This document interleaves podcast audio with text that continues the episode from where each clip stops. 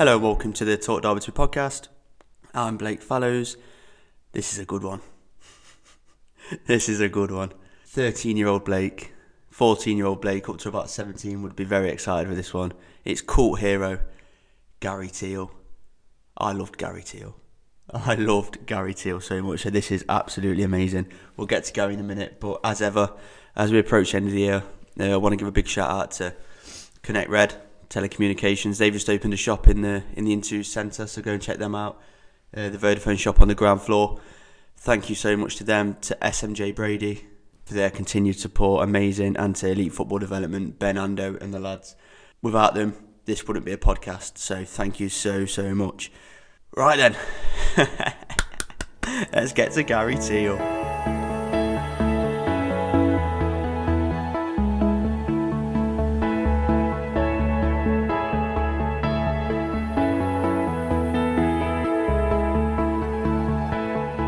So welcome on to, to Talk Derby to me, Gary Teale. You can see I'm in my bedroom at the minute and it's a bit of a mess, and that's because I spent most of this afternoon trying to find a, a football top from about 13 years ago with Teale on the back shelf. And I couldn't find it. no, no, it's all right, mate. I thought as if you were just living the student lifestyle and you just had everything. How are you? How are you? Uh, yeah, I'm good. Um, as I said a couple of weeks ago when we first connected, that I was in the process of trying to get out to Orlando. Um, obviously, with everything that's going on for, for everybody um, across the world, it's been obviously a difficult time, but kind of had life on hold with wife and kids because um, we put everything in place to probably try and travel maybe, well, March, April, um, and it's obviously only materialised three weeks ago now. So yeah, a bit of an upheaval, just try to get settled. But as I say, that's for everybody when they move house. Never mind trying to move halfway around the world. What's the the purpose of the move? Is that for work related? Have you got a job over there? Yeah, yeah. the business we have, um, Hexagon. Um, so Hexagon is like an interactive sports. Well, we call it interactive sports arena. So it's maybe it's about 23 metres squared, um, interactive targets that link up to the iPad or your everything iOS at the minute. Um, and basically just working on technique. So the usual bud, buzzwords uh, when you're trying to obviously coach your kids or when you're trying to obviously evolve yourself as a player um, to improve. It's about obviously scanning and peripheral vision and working on your first touch in a small condensed area. So uh, the idea was to bring that over to the States um, with the popularity of football as we know it, but soccer, um, it's such a growing sport here um, in America. Um, and a few friends that have it here have probably best known like five or side centres back home, like your goals or power league or anything like that. So they've got a few centres. So looking to try and set up an academy type structure with a pathway then to uh, which is obviously big in the scholarship side of things over here. So taking them from 10 year olds up to like 18 year olds, and then hopefully very, very small percentages. everybody knows, that become a professional footballer. But having that extra pathway where you can obviously get a scholarship into a good university, have a good education, and then hopefully you can still get picked up with MLS or again one of the big European clubs. So yeah, that's that's what's obviously in the pipeline over the next number of years. A friend of a friend had kind of the hexagon concept. They, they didn't have any interactive um, element to it um, there was a few different bits of roles that I felt as if I could change. So I just kind of got involved from there. And we went, it's been a whole new learning curve from everything that we're involved with football. Because you had to go and try and engage with product developers, you had to go and find obviously software engineers and obviously the hardware engineers to try and put our ideas together. So, no, it's been interesting. It was pro- probably took longer than we thought to try and get it right because in our head, you think, oh, it's very simplistic. It's just the ball, the ball hits a target, it registers onto your phone. With the technology we've got, then it should be pretty easy. But unfortunately, when kind of electronics are involved and you've got a ball and somebody's hitting it at anything between 50 to 70 miles an hour, so it needs to make sure it was obviously durable. It could take that impact on a constant basis, and then the sensors obviously weren't getting damaged. So yeah, it was. It's been interesting, um, but probably getting to the stage maybe over the last up to the last year or so, we were then beginning to get a wee bit of traction in it.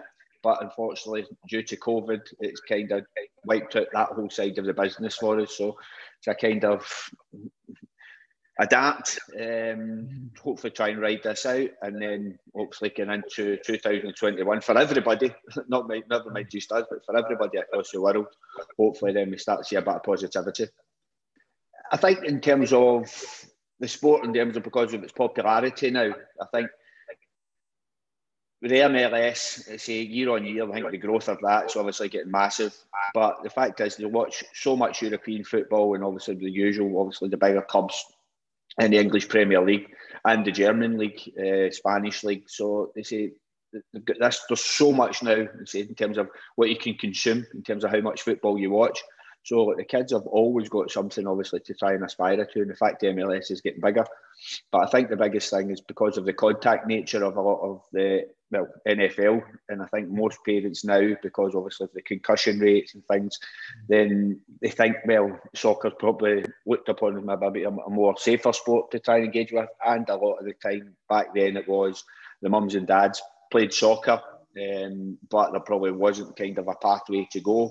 So now, like I said, they're trying to channel their kids into probably what their first sport was. Um, so I think now, in terms of participation numbers, it's the highest of all the sports in America. Don't quote me on that. I've just I've heard that. I've not done I've not done my research into it myself. So I, I, I read it somewhere, but I think now it's the biggest participating sport in the state. So that obviously only bodes well as well. Yeah you'll you'll quickly learn, Gary. There's not much research going to goes into this podcast, so don't worry at all. oh, that's it. Then. That's that's fine. As, as you say, as, as long as we can obviously maybe I don't know. provoke provoke discussion as if well where did you get the information from then that's good enough for us sports and sports and especially youngsters playing sport it's got a different dynamic in america hasn't it because it can basically fund your education for you can't it, it, it yeah. as opposed to the academy here if you're if you get yeah. to a certain level so is that an yeah. important aspect for it? It, it, it was pr- pr- probably something that, as much as the kind of lifestyle change, um, well, see, I was always fortunate enough that could come here on holiday. Um, even when I met my, my wife, and say way back when we were like 18, 19, our first holiday was we came here. So, so we did, which was great. So it was obviously kind of sown the seed since then. I now have two daughters, and we've continued that probably near enough. They're 14 and 11, and I think near enough, maybe the exception of one or two years, I think we've brought them out here um, in the school holidays. So it was like a home from home. So it was always kind of an itch that what both of us wanted to do in terms of move out here. Um, but you see, you had to, the kids had to be on board as well. So we kind of let it go up till probably maybe two years ago, and then we started planting that seed again. And rather than thinking, oh, mum and dad have took us to the other side of the world away from our friends, then slowly but surely they came around themselves, wanting to think, right, we'll make that move. So that was in terms of a personal why we done it. But again, looking out here and having that pathway, I think it's so important to say every every boy and certainly girls out here and certainly back home now say if they dream of being a professional footballer, which is very very difficult, as again don't quote me on my research, but I think statistically, so bigger brains than us have actually said, I think this is at 0.001% of something that actually ever make it to be a professional footballer. Whereas I think so much emphasis is taken on actually being a professional footballer, then the education side of things probably gets neglected a wee bit. Certainly, and again, in my, in my opinion, it's not as if in my opinion, I think the clubs don't show enough duty of care when they take kids in. Even, well, I think even nowadays they're taking them in at six years of age. Never mind, obviously waiting until obviously get into teens, and they can all be in that system all the way up to like they're 18 years of age or so, and then or maybe even sometimes it's even later, even into the early 20s, and then they're kind of saying, well, unfortunately for you, we have to obviously move you on. It's not going to quite work out for you here. So a few, then obviously depending obviously character, they'll maybe take that on board and then they'll maybe filter, they'll maybe, fortunately, they'll maybe go on to another. And this is obviously the top level. And then the other ones might filter down and then obviously end up having a decent career through, um, maybe, I'll just use obviously England, to the Championship, League One, League Two, um, as a as another obviously protocol where they can actually go and have a decent career. But see, I think the majority of ones probably then get left behind and then if you're talking maybe say 18 or so, or the early 20s, you're then probably playing catch up to peers who at the 16 decided to leave school because they wanted to go into an apprenticeship, mm. or at 18 decided to then obviously stay on the next a couple of years at school, then go to university to do their four-year degree, and then obviously come out the back end of that with an education. So all of these players that are probably kind of staying in football, and not saying it's obviously generalising it for everybody, but they're then playing catch up to try and obviously then get into the work, the general population of working, or they need to go back and then do another a college degree, or obviously if they're enough to go to university to do a degree. So they're in, and I'm not saying there's not a time frame on this because anybody can learn at any age. You can be in your 50s, 60s and decide you want to go and do something else. But I think certainly in obviously your more developmental years, when like you're younger, if you've got something to kind of fall back on,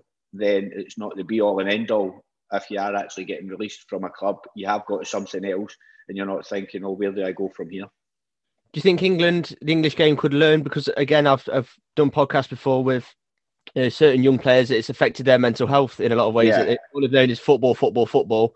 Yeah. Um, England, the English game and the Scottish game could maybe learn from from America in in that to, if in terms of setting them up better for life outside of football. I think I think there's got to be, uh, and I think it is getting better. I think there's got to be like that hybrid model well, if you take the Premier League clubs, for instance, um, and I say I'm not privy to what they do in terms of a day-to-day basis, but you would think they would have the means to actually have the academy where they're actually educating the kids, like basically in their daily schooling, giving them something else to fall back on, where they're not thinking as if it is football, football, football all the time. So they're actually coming out at the end of it. And maybe maybe there is. See, I'm just kind of generalising from say my own opinion or my own experiences. And obviously, I've been away from the game um, in terms of being involved in the game for what five, six years now. So maybe these practices are in place. I don't think so, but say, but maybe I'm wrong. Uh, where they can have obviously that side by side education and try and obviously push the kids to learn. And let's be honest, if you're educating on other things, then it can only surely benefit in terms of obviously what information that they take on as a footballer as well take us back then to to you first getting involved in the game. Can you remember your your first memories and then getting into academy football? Uh, what again? That's the funny thing about it. There was never any. There was no academy football back when we started. You basically just played your boys' club football. So you played wow. your school team, you played your boys' club team. Don't get me wrong. Obviously, the clubs had the the feeder clubs. So you had, say, like your Rangers, Celtic, Hearts, Aberdeen. You always had boys' club football. So you were always there, but you would go and you would trade maybe like once or two a week. But say, obviously, they then got uh, it get labelled then, obviously, as the years went on to be in academy football. So see, my, my path was I just basically played boys' club football um, for my local teams. Um, I think I started off with um, it was a local club. It was um, Summerston's Summerston Boys Club. Um, press that was kind of the earlier formative years, and then from about I think maybe ten or twelve went to play for a team called Hillington Boys Club. Uh, my dad actually probably helped out, and that was probably one of the reasons uh, I went along and played for them. And then from there, I ended up going to Clydebank, who were my kind of first professional club. But again, that was just obviously playing for their boys' club. Mm-hmm. Uh, and then I was fortunate enough at 16 where they asked me to sign, it was a, a schoolboy form. And from basically that year at 16, and even up to this point, it, it wasn't staged as if I never ever thought as if, oh, I want, you think you want to be a footballer, but it was never something I thought as if that was going to be my job. And then at 16, I thought it, when I signed the, the schoolboy form, I spoke to my mum and dad, signed the schoolboy form, just thinking, but never in a million years thinking as if that's the path that you're going to take. And then from 16, I actually made my debut um, against Motherwell in the League Cup. And then just probably from then, probably actually thought, no, this is maybe something you can do. And ended up signing like a YT, what was schoolboy YTS form. So you do, you kind of meant to. And again, this is even from you back, and you're talking maybe what we're talking 26 years ago now. And it was a YTS where you were meant to do the education side, I think, as long as alongside being a professional footballer. But again, it was like a token gesture thing where you done one day a week, and it was just an absolute shambles. You were you were learning nothing, and it was a good like, environment. But you, when you think back, it was not a learning environment to try and prepare you for a situation where you might not become a footballer. Um, so, so that was my path in terms of coming into being a professional footballer, um, which was great. Uh, and the club was fantastic. And they giving you the opportunity at 16 to go and play, uh, obviously, first team football and reserve team football, which by all accounts, I think they're looking to try and bring back to an extent where obviously the younger players are then playing against more experienced players rather than playing against obviously academy players week in, week out, or up to under 23s or so. Um, so they're all kind of the same age. I think it was Dan uh, Ashworth, I think at Brighton, I think they were looking and had an article I think I read yesterday where they're looking to obviously try and intersperse that with a few experienced players.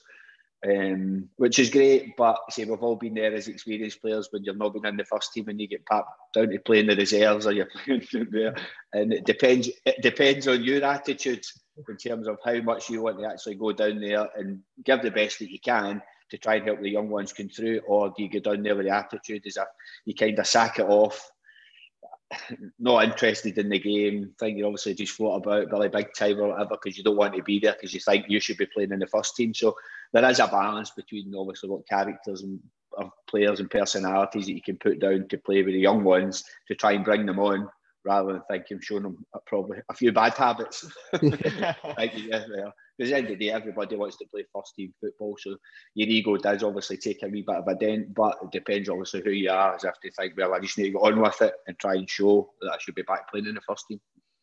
Do you think the the change in the YTS? We've had some brilliant YTS tales from from different uh, people that have been on, and and then reserve team football. I know Nigel Clough was a big fan of first team uh, reserve team football and and yeah. taking seriously and dropping them down. Do you think that takes something away from the game now with the youngsters coming through that they don't go and play reserve football and play against experienced pros? I think so. I think in terms of the learning experience, it brings you on so much quicker because these guys have been obviously where you are started and then they've worked their way through the years to have that experience of playing with older players. So they're obviously their game management um, the, the mouse, as I've always said, for that experience for certain situations that happen in games, which we all know happens.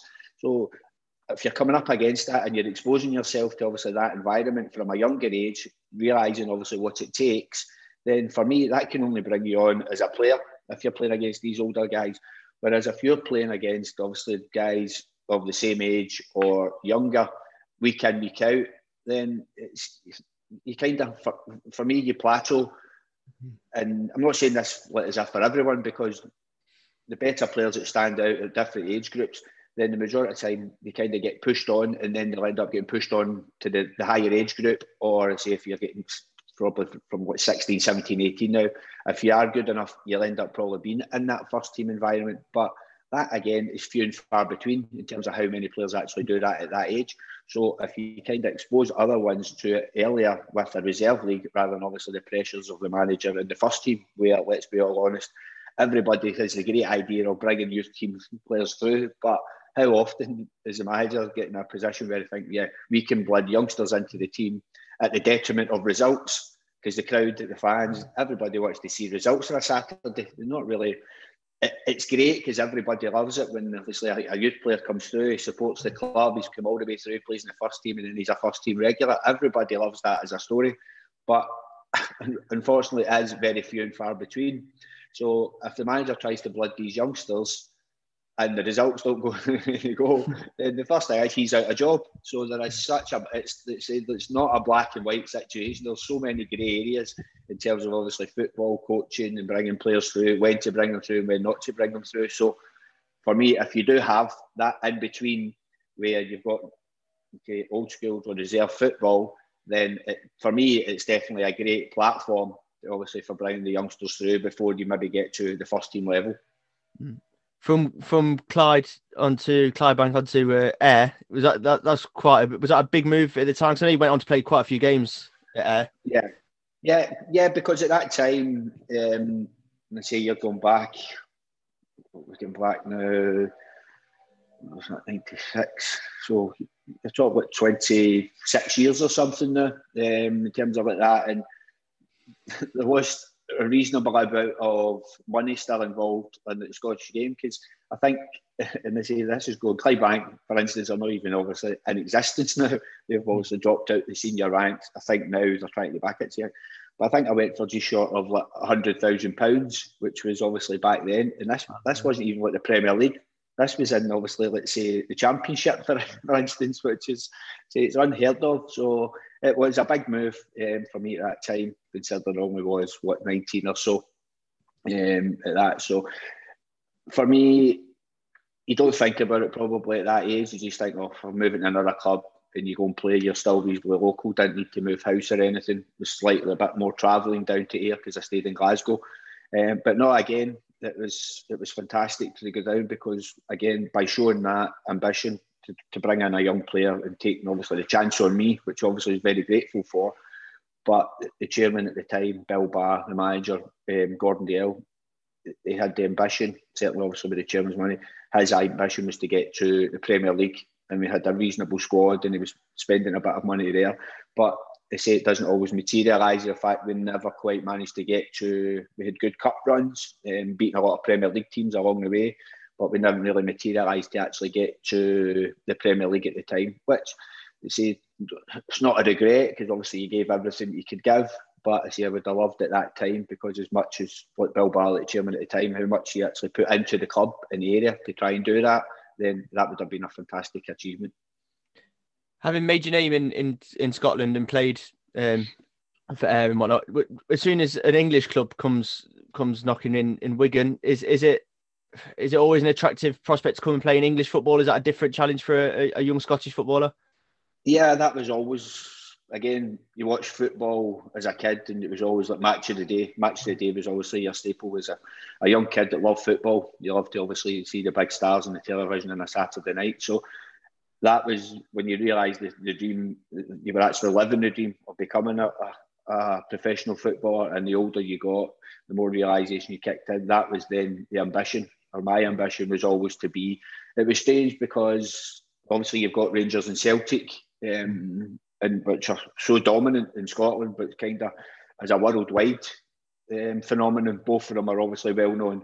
But and see, I was a Rangers fan like growing up, and but for whatever reason, I would I love to have played for Rangers, but my ambition at that time was always to try and play down south, go down to English football.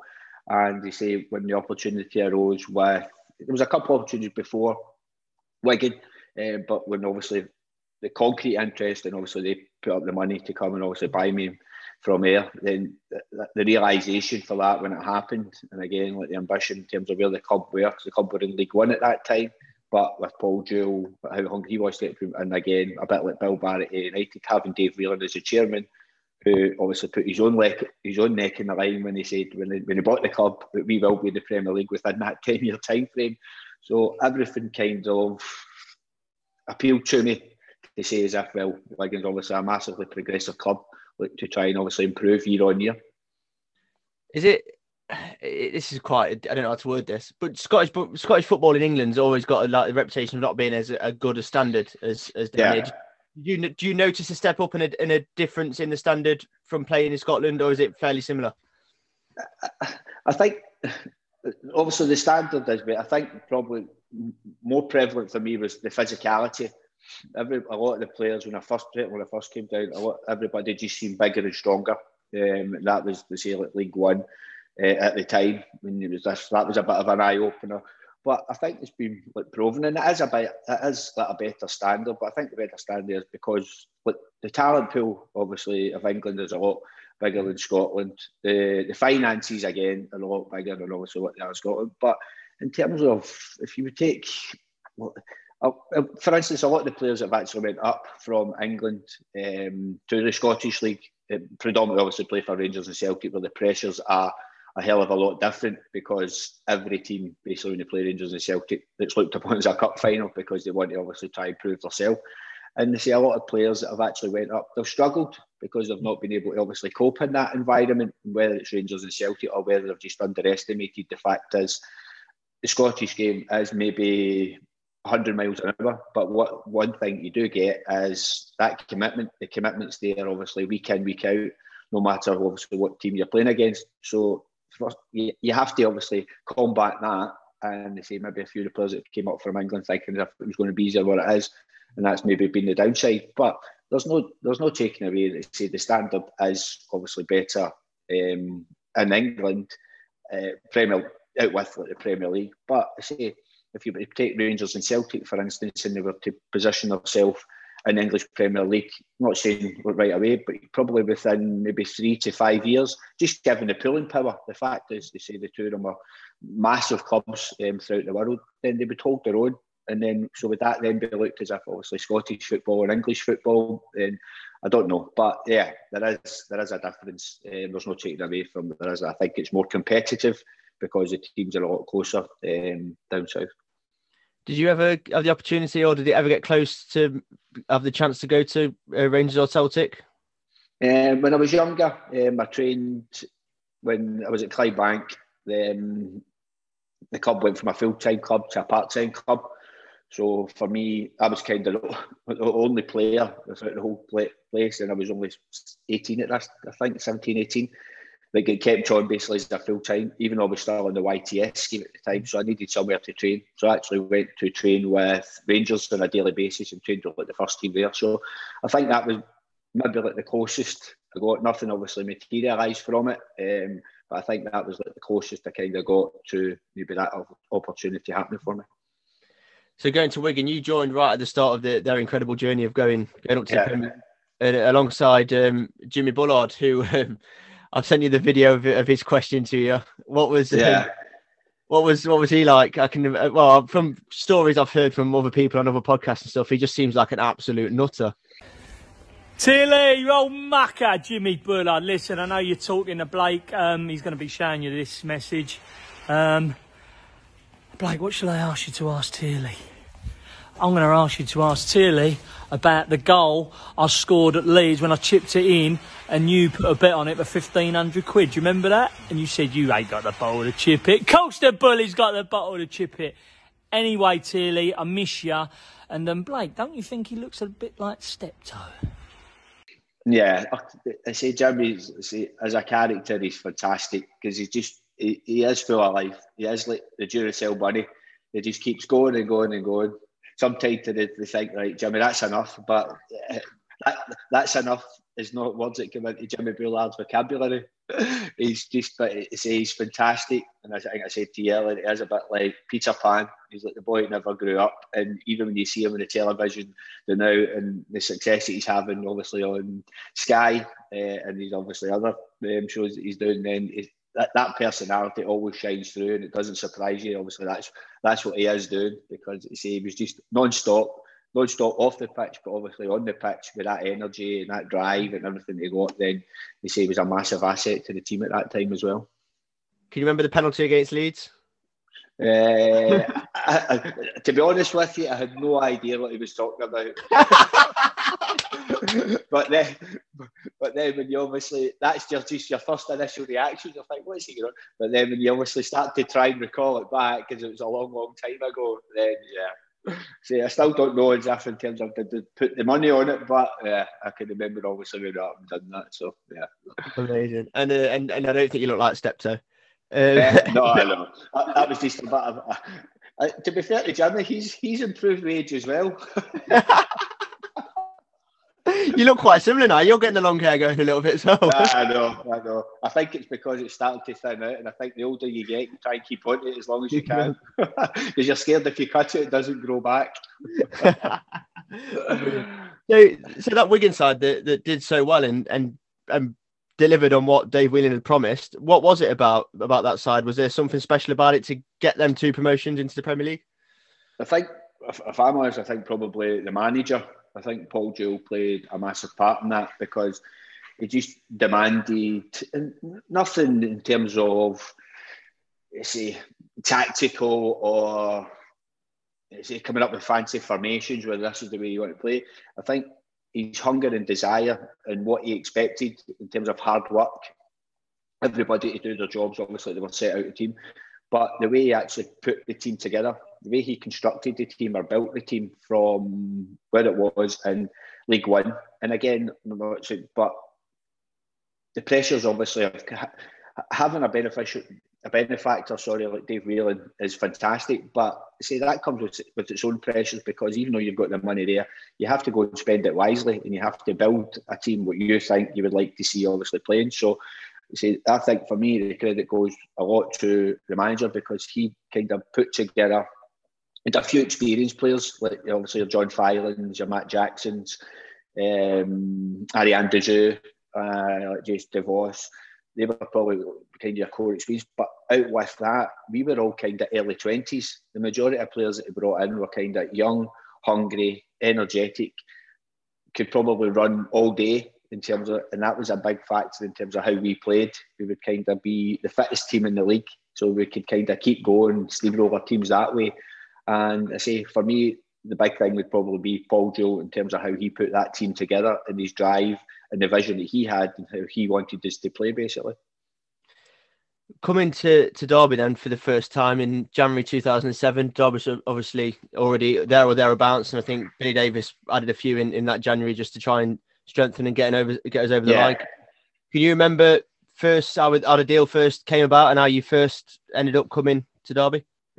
Um, first came about was I think I, thought I was going to play. We were flying to play Portsmouth with Wigan, um, uh, and I think that was the first time I had a phone call from an agent saying as if, "What would you be interested in going to Derby?" I think they were obviously going to speak to Wigan.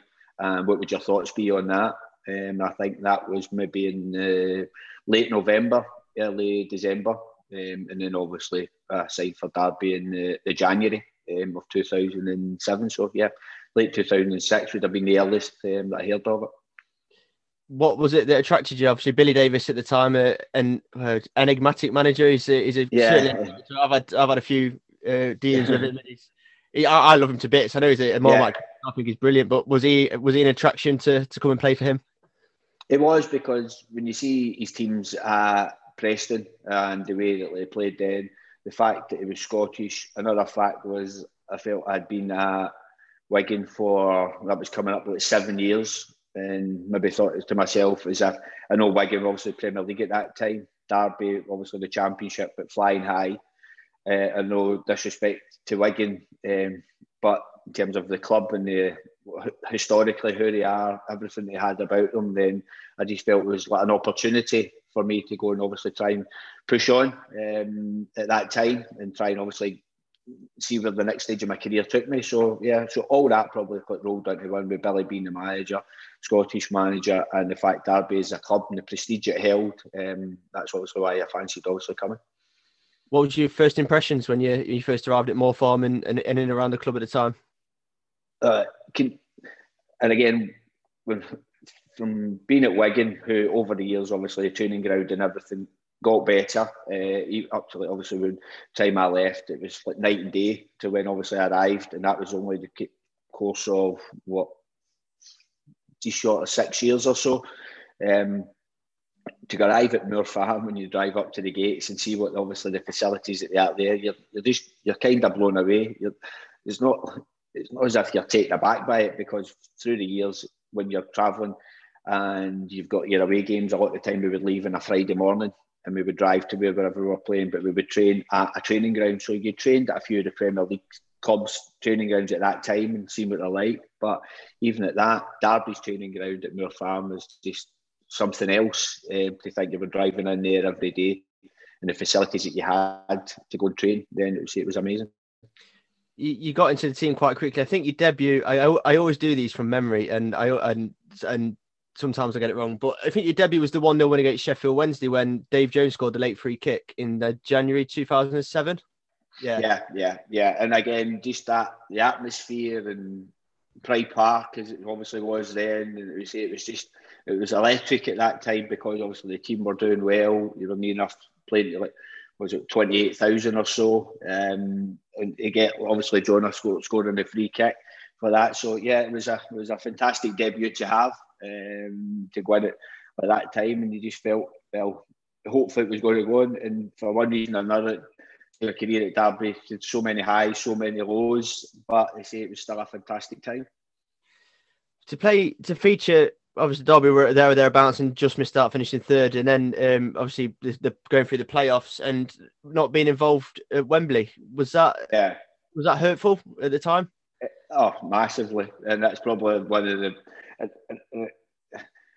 You, you kind of when you get the coach manager, and you always think you realise then as if nothing's ever like personal, but at that time, and it was like, but to not be involved in like the squad, um, and don't get me wrong, you kind of been in and out the side leading up to it, but you still felt as if you're in the squad. And I always felt no matter what, I was the type of player that, and uh, again, it's always labelled at wingers and how you play because you go from you can be a 10 out of 10, a 9 out of 10, and then you can be like a 4 out of 10. So, and it's just, and I've had that like my whole career everywhere. Um, people either think you're great, and then also think, is you, has he ever played football before and different things? And it's just that's that's that's the way it is as a winger. And they say it's just it's always been there. Every kind of person you speak to, like kind of that position and the way they've done it, it's always been the same. If teams are flying high and the confidence is there and you're getting on the ball, wingers are the best things to slice bread. But when the team starts to obviously hit a dip, the form goes whether it be yourself or whether it was the team as a whole. Usually, the first people are out the team as the wingers, and you end up there's a, a, a compact four midfield. So yeah. that's just the way it's been. But no, that's probably uh, my whole career. That not to be involved in the the, the playoff final. Um, yeah, it was it was very tough to take. But see, you just need to pick yourself up um, and go again. And see, that's what you have to do. Did the manager speak to you about it, or was it just you're just not in the squad? Uh, no, nothing actually at all. Um, just kind of read out the, the squad, um, obviously the team, and then let the subs. I think he'd actually done the team prior, and then he hadn't named the subs. Again, this was only within maybe a few hours or whatever. But he said like they'd done the team first, but then kind of left the subs to a wee bit later on before we'd kind of left to go to the game that day. And then it was just a case of yeah, he named them and they weren't in it, and say it was. It was very tough to take. Well, talking about tough to take, the next season's probably one that um, you don't want to reflect on. Can you? No. Can you kind of sum that season up? What what happened and what what kind of went wrong? I'm not saying that, but I think right from like the playoff final, there was obviously the contract situation with Billy as if was he staying, was he not staying, and was he going to get money to spend, was he going to be this? And I think that would to be to be a new club getting promoted to obviously having conversations like that. I'm, I'm not saying this, and again, this is just like my opinion. Then it probably didn't bode well for the season um, that we had um, because I don't know. Well, it obviously materialised that way because obviously Billy didn't really last that long um, in that season. But there was obviously issues between the board at the time and Billy himself as a manager, rather than just coming out and backing 100 percent this, that, and the other there, there, was obviously issues that had to be rectified between them, and they say, well, the proof is in the pudding because he got sacked. But I'm not saying that. but It was not saying as if that was his fault, but there was obviously a relationship breakdown somewhere. The fact that he went so quickly into that season as well, considering what he had done to get the club and whether the club was ready in terms of the squad that we had, because we had a huge, huge squad because there was players coming in because of the the previous manager to Billy. And so when new managers come in all the time, it's just a recipe for disaster because they want to have their new players, the next manager wants to have their new players. So you end up with a with squad that's I think they're bordering on like know 30 players or so. And they say that's they say that's never ever going to work. Um, for me anyway, and I, I don't think it ever works until the manager gets the squad that he wants and the other players. And I'm not saying because again, it's football, it's personalities, it's egos, and whatever else. I mean, you're not playing not saying as if you're, you're not exactly full of full of joy and they say you're coming into your work every day as if, and it should be because you're a football and you're still get paid for it. But at the end of the day, we're all human and you want to be playing. If you're not if you're not playing, then you're disappointed and maybe you, you float about your heads down and whatever else, or we comments here or there to other players and different things. So um, that's say, in my opinion, that didn't help um, in terms of the whole transition of that season, really having played with him uh, uh, under him, sorry, at um, at Wigan when Paul Jewell came in in the November, was that a positive for you? At yeah, it was. Yeah, yeah so I thought because if you know what you're getting, for me in terms of what it was, but again, I think he probably just fell into that category of just trying to pull everything together in such a short space of time, having so many players, having to find out obviously what worked for him, what didn't work for him, um, and unfortunately, just we just didn't have time, and we just didn't have didn't get a, a good enough run of consistency. I see a lot of the games, and I say it sounds like silly. A lot of the games, obviously, you did get a bit of a scene to, but a lot of the games they were reasonably close. And I wouldn't say as if we get outplayed in a lot of games, but when you're down there, you just get no luck whatsoever. And it would majority of the goals, so you win the game, and then it would come from a mistake somewhere. Not as if a lot of the time, as if teams are outplaying you and they've scored a goal, a wonderful team goal, or they've scored a world where they've hit one from 25 yards. So nine times out of ten, it would come from our own doing, a mistake from somewhere along the lines, and that just demoralises everybody and trying to obviously motivate and keep everybody going. And the longer it goes, then the worse it gets. So, so yeah, it was just a, a disastrous season. Uh, see, everybody associated with it, and you just you hope when you see I don't wish this ever, but when you're seeing like Sheffield United like down there on one point just now, you're thinking just go the whole season and get ten points. and you, you, don't you don't you don't mean that as if that going to happen, but I say when a wee bit like that, you don't want to be known as obviously a team went down with the least number of points. But I think Sheffield United obviously have got the quality where they'll obviously get more points in that. So, but they say it's there, it's in the history books. You just have to deal with it. Yeah, and coming coming down and and Nigel Clough coming in uh, again of the uh we've probably had 20 25 players that played under Clough on the podcast and yeah it used to be 50-50 I think it's it's a bit more Clough favoured now but he seems another decisive character that if you maybe not the right personality or the not maybe his kind of player that he can rub people up the wrong way slightly with his methods how, how did you get on with him was you a Clough fan yeah I, I loved them I thought yeah. they were fantastic um, for me, you always want to try and simplify. I just love to get if I could have played and played kind of wide um, chalk on your boots, basically, because you're obviously hugging the touchline, getting the ball, trying to beat the defender. If you beat him, great. Then you get a cross in, you get a shot in, whatever else. And for me, that's all he ever wanted me to do when he came into the club. And I think because again I'd been out of the team, obviously getting a bit of stick from certain sections of the fans, eh, then he'd obviously kind of formed of opinions just the obviously third party before he before he became the manager. Um, but as he's came in, obviously everybody's got a clean slate, and they say you just knuckle down, get your head. I think I'm as honest as the day's long. I don't I don't think any manager anybody I've ever played with would ever have a bad word to say me in terms of attitude or professionalism. So he just came in and just basically simplified it in terms of what he wanted me to do: get the touchline, get balls in the box, beat the defence. If you beat them, then great. If you don't, don't get your head down, just we'll keep trying to feed you the ball and go again. And for me, I say that was it was kind of a bit of a revival uh, in terms of obviously myself and obviously then try build a relationship. But back with the fans where they could see also what you were trying to do. And I say I would uh, anybody ever asked me anything about obviously Nigel Clough as a manager um, and even as a person, because I think again he was quite straight and honest. I don't think he suffered fools gladly and he just basically tried to simplify it his methods again because everybody thinks as if well, football you need to do this or that. For me, his methods where you just come in, train the way you wanted to play, and basically hopefully that takes you into a Saturday um, in terms of performances and things. So, so yeah, for me, it was it was fantastic.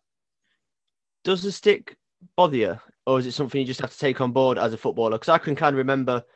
I think it was Plymouth away when you scored. If you scored from about thirty yards, I think we won yeah, yeah. and that yeah. was a the start of a really good run for you. And I remember, yeah. um, but before that, there was a little bit of stick. Does the stick? Yeah, yeah. You? Um, oh, of course it does. Um, I, th- I, think I've always been a. I've just not let it kind of like bother you. But the difference, because at the end of the day, you still need to go out there and play. If the manager's picking you, because he's obviously seen you every day at training, he thinks you're obviously bringing something to the team. So he's putting you in the team because he thinks you're better than other players that are there or other players that fans might want to see in the team or whatever else. So you're just you are just getting on with your job, and that's what you have to do. And everybody's entitled to their opinion. Let's be honest, because if you pay your money, you come to the game or you don't come to the game. Football's the most fickle game in the world because you go from fan, and it's not even week to week now. It's like day to day because there's so there's so many games that opinions change of different things. So for me, I say I'm mentally strong in terms of that. But if anybody says when you not get when you're getting stick for the crowd and they say it doesn't affect you, of course it does because you're not playing with that freedom. You're probably more conscious in your worries of why can I take my first touch here or myself? Uh, will you try and take the full back on because if you lose the ball, then there's a chance obviously you're going to get stick for losing the ball, like that. So it does affect you, but maybe subconsciously rather than obviously consciously. So I'm never a believer though when fans give anybody stick I, I don't see what the benefit is. I know obviously they're venting frustrations and everybody, we're all human beings and a personalities, and you have to vent your frustration because it makes you feel better. As if if you're venting your frustrations on somebody else, then it maybe make you feel better. But there is no positive aspect in terms of having a go at somebody. Hmm. You say you might get a reaction, but nine times out of ten, the reaction is probably anger. It actually people want to bite back, and then it becomes like aggression and stuff like that. But in terms of you support and you encourage, certainly in football or in sport or in, in any in any kind of life, if you get that support and encouragement, then you're going to play a lot better than when somebody's obviously on your back. You see, you can get that reaction when somebody's on your back is if stick stick your two fingers up to them say, Well, see, I'm proving you wrong. But at the end of the day, I think if it's more positive and more support, then the chances are the individual or the team they're going to flourish a lot more than necessarily when you're getting stick from that amazing. I can't remember off the top of my head, but I, I remember eleven assists in in about four or five weeks in, in one. Yeah. Um, was Clough and, and, his backroom staff pivotal in, in that and building you and telling yeah, you yeah. and just go, you go and do what you got to do, team kind of thing. Yeah, yeah, massively. And it was probably when I was at Wigan the same time with Paul Joe in a way that again he said the same thing. Um, when I came went down, you maybe tried to as soon as I first came to Wings, I maybe tried to too many touches on the ball, trying to do is something clever where you like a step over. Or, whereas he would say, just play to your strength. He says your pace. He says no matter who you're playing against. He says if you just knock the ball by that defender, nine times out of ten, whoever you're playing against, he says they won't be able to live with you. So he kind of like simplified it in terms of that way. And then if it was because if they were worried about your pace, then they would maybe start to obviously stand off you a wee bit, and then you could come inside and play one twos, and then do a wee bit there.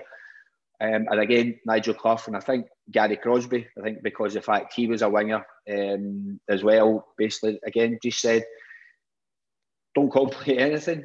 Try and get the ball to you as much as you can. Try and get you to it early as well. So obviously, when you're getting the ball, that used to be a massive, but with Jimmy probably more so than anybody, was a massive bugbear the fact that he would get in the ball, he'd look at you, He'd look at you, he'd look at you and see if there's anything else. Nothing's happening. And then he would give you the ball. But by this time, any space that you had condensed itself. So then you get the ball, you give it away, and then you get the stick.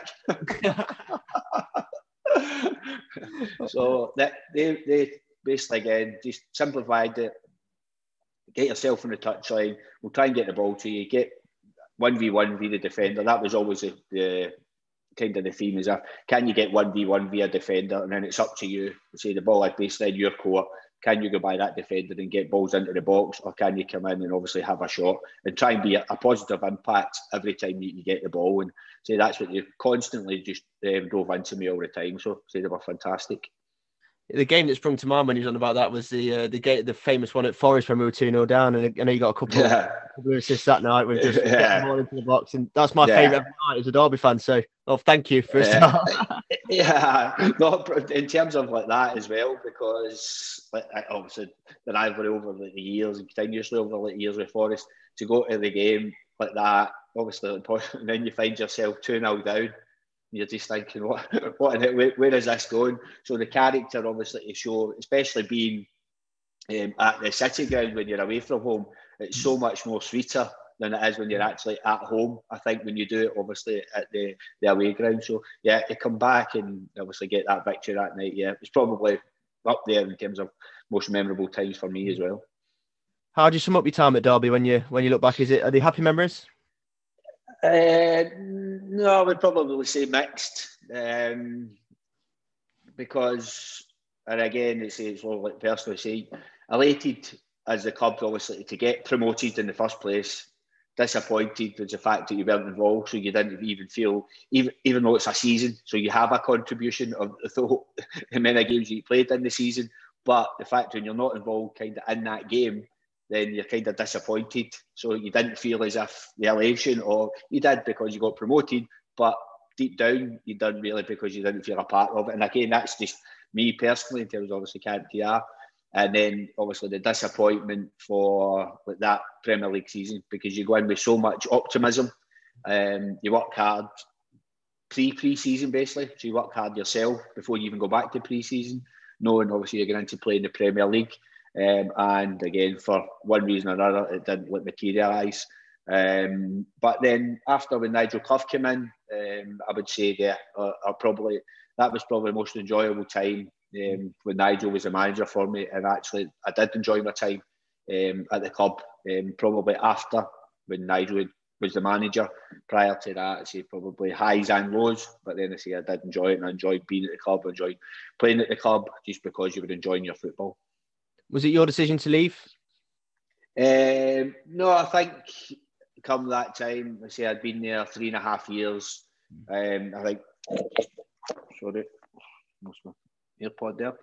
Um, I think it was just looking to probably rejuvenate the squad. And I think the fact that I'd been there, you were getting older, I was what 31, 32 at that time as well. So I think it was I would have, I would have probably stayed on, but uh, yeah, I think we tried to come sort of a compromise in regards to obviously like the salary we were on, whatever else it was. They did offer like a deal, but it was a, a, hell of a lot less than what I was on. Um, and I had to think, obviously, family wise and everything else. Um, kids were getting older, and you know, I think could you get a wee bit more security? Of it was another, it was only like a year's deal. Um, and I thought, well, maybe we need to try and try and try and get a two or three year deal just to obviously try and prolong your career um, somewhere else. So no, it was, but I say there was no animosity to that. Understood, obviously, the decision and what he wanted to do. So yeah, I say I've got nothing but respect and admiration for like Nigel as, as a person and obviously as a manager. Just finally, I always ask this at the end, and uh, some of the answers to this always fascinate me because um, they're always different. But have you got any regrets across, across your career? Any regrets at all? Uh, nah, none whatsoever. Hmm. None, because to come from where you're coming from um, in Glasgow as a young boy to go and try and be a, a professional footballer, then to go and achieve there again, to play for your national team, to get to play in the Premier League. Obviously, you'd like to play in the Premier League for a lot longer. You'd like to obviously have a lot more caps, but that's natural. That's not regrets. So in terms of obviously regrets for anything, no, it's you've achieved probably more than I ever thought you would kind of achieve uh, when you, you're a young kid. Managed even to go and play what, when did I retire? 36, 37. So it's basically over 21 years or so as a professional footballer. So I don't think you can look back and kind of have any regrets from there, really. Well, thank you for for joining us. I've kept you long enough now. I just want to say thank you. It's been a it's been a pleasure, and you gave us some brilliant memories in uh, during some some of the rubbish times. It was uh, some brilliant memories. Yeah. So, yeah. So thank you very much, and uh, the promotion and everything. Uh, you're still part of the last team that actually got us up there, so a legend. No, I know, I know, and that's that, that's one of the that's one of the positive things that you actually look at is that no matter what anybody says, you see you up, you be straight back down, whatever else. They say the amount of money and investment and different things that's went into the club since 2007 has been phenomenal, but we've still not managed to get back to the Premier League. So I will take that as a positive. it's a, it's normally a Billy Davies quote that is. I'm still the last manager to get you up. yeah, there you I go. Know. I know. No, exactly. So brilliant. Thank you very much, Guy. I really, really appreciate it. No, thanks, mate. Thanks for having me on. Appreciate. It. Thank that. you. Take care. Thank you. Bye bye.